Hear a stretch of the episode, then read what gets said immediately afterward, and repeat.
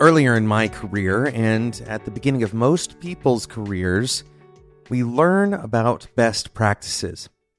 These are things that we will almost defend religiously, although often we're not entirely sure why we're defending these things. The idea is there's a bunch of heuristics that people who are smarter than us have learned over time, and if we apply them on the average, we'll have better outcomes. And this is actually not a bad model to work from. In fact, a lot of the time, if you apply best practices, even if you don't know necessarily what the outcome is, by way of it being a best practice that is practiced by many other people, you're likely to get a better outcome than if you were to go kind of randomly decide what to do. But you'll notice something as you go through your career. More and more often, you will have to make trade offs, hard decisions. You'll have to do something that maybe feels wrong. And the reason it feels wrong is not an ethical concern or a moral obligation, but rather it feels like you're breaking the rule, the rule of the best practice that you learned at the beginning of your career. Many of you have probably had this experience. You raise a concern about work that you're getting ready to engage on, and the basis of your concern is well, this is not a good practice. Your manager or a tech lead may tell you that we understand, but we're going to do it anyway. This can feel hard. In today's episode, I want to give you a way of thinking about this kind of work so that it doesn't hurt so bad, so that you can understand its place in your overall career. This analogy comes from golf, a sport that I personally don't play, but I can understand the analogy, and you probably can too. The analogy is very simple it is the short game and the long game. As a very brief and very amateur, uh, not even amateur, a very uh, uh, inexperienced uh, summary of this idea, is that you start out quite a distance away from a given hole. You may drive the ball 100 yards, 200 yards, and then you change into a different type of gameplay.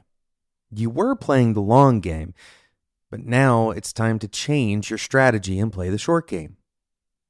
Though there are some similar concepts, you are moving the ball from one place to another, and you are still using some kind of club. Just about everything else is different. So, we're going to talk about contextualizing your work through this model and then also some pitfalls uh, if you are uh, accidentally applying this model incorrectly. And the categorization is quite simple. If you are doing something in order to get the opportunity to do something else, then for the sake of this podcast, we're going to call that the short game.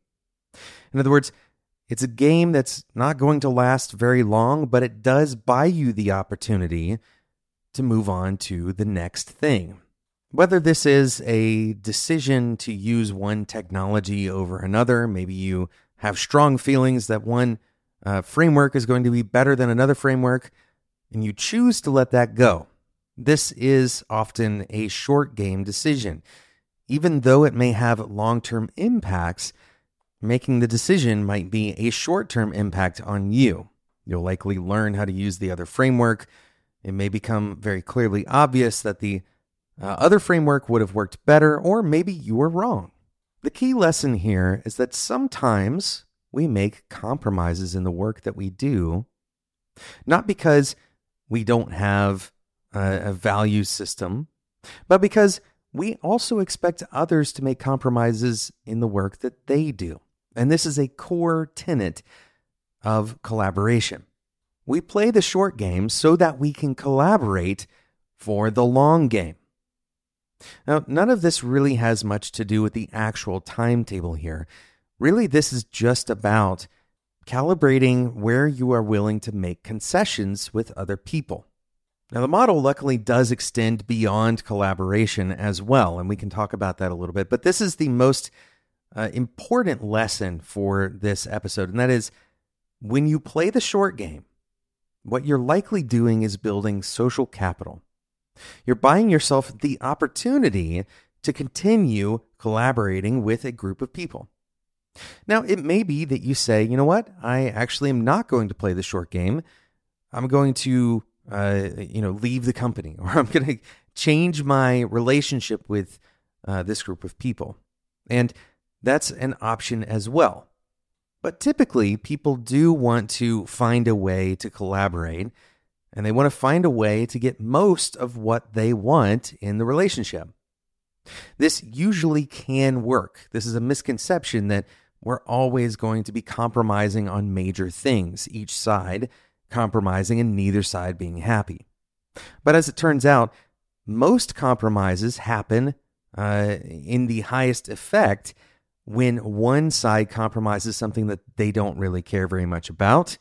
Remember, that's the short game. And the other side compromises something that they also don't care very much about but the opposing side cares about the thing that's being given to them. In our previous example of the framework, maybe you felt like that framework was the right choice, but maybe it's not actually that important to you if you were to go with the second option, the option that the uh, the opposing side is suggesting that you go with. Maybe it's hugely valuable to them for some reason. Maybe it's a, a skill set that they already have, or it's easy to hire for. For whatever reason, it's more valuable to them than it is harmful to you. They care more about it than you do. This is a long game for them and a short game for you. As a way of kind of explaining this same model a little bit further, another kind of analogous model here is the concept of a price of admission. Even though you do have to give something up, it is worth that price in order to gain something else. This is analogous to the long game versus the short game. We're going to take a quick sponsor break and then I'm going to come back and talk about what happens when you accidentally misapply uh, this model to your Developer Tea is brought to you by Split, the feature management and experimentation platform. What if your release was exactly how it sounds? Finally, a moment of relief and escape from those slow and painful deployments that hold back product engineers. They just sit there and stare at the progress bar that seems to never move. You can free your teams and your features with Split.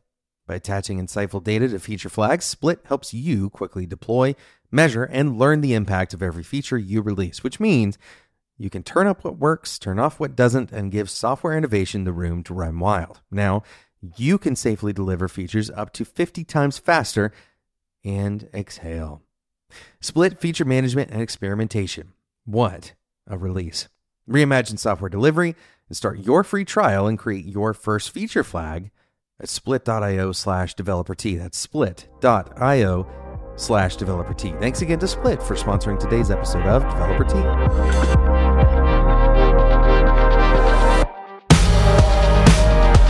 The long game and the short game this model can easily be misapplied. For example, it is possible to accidentally label something the short game when in fact it's the long game. An example of this is making concessions in places where it really does matter to you. Good examples of this uh, happen on teams that choose hastily choose a tool that locks them in. Maybe they have some kind of vendor lock in. It becomes very expensive and it's extremely difficult to get out of that tool. Even though the short game here seems like it was a win, they were able to easily solve a problem by just, you know, buying something off the shelf. The long game ended up being compromised. In fact, this was a long game decision because they have a lot of downstream consequences from that decision. It's something that everybody on that engineering team probably would have said that they cared about quite a lot. And this happens often with things that we think in the moment are short game decisions. So, this is very important to be careful about.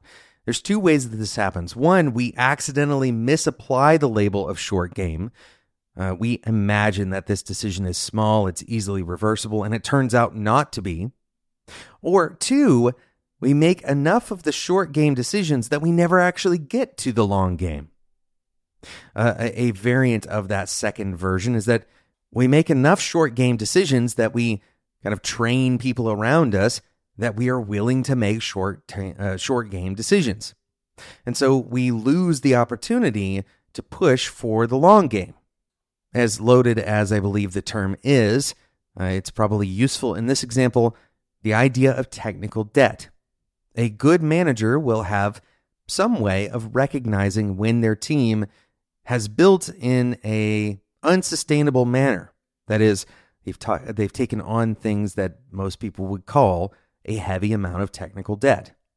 But by doing so, they have signaled to the organization, whatever the uh, decision making process is in the product organization or you know whatever project management they're using, they've signaled to those decision makers that technical debt is okay or these kinds of decisions, this kind of work is what this team is willing to take on. And so to beat the metaphor down a little bit into the ground, in order to effectively play the long game, you have to practice it as often as you practice a short game. In other words, it's important that you actually do make decisions that lean towards the long game.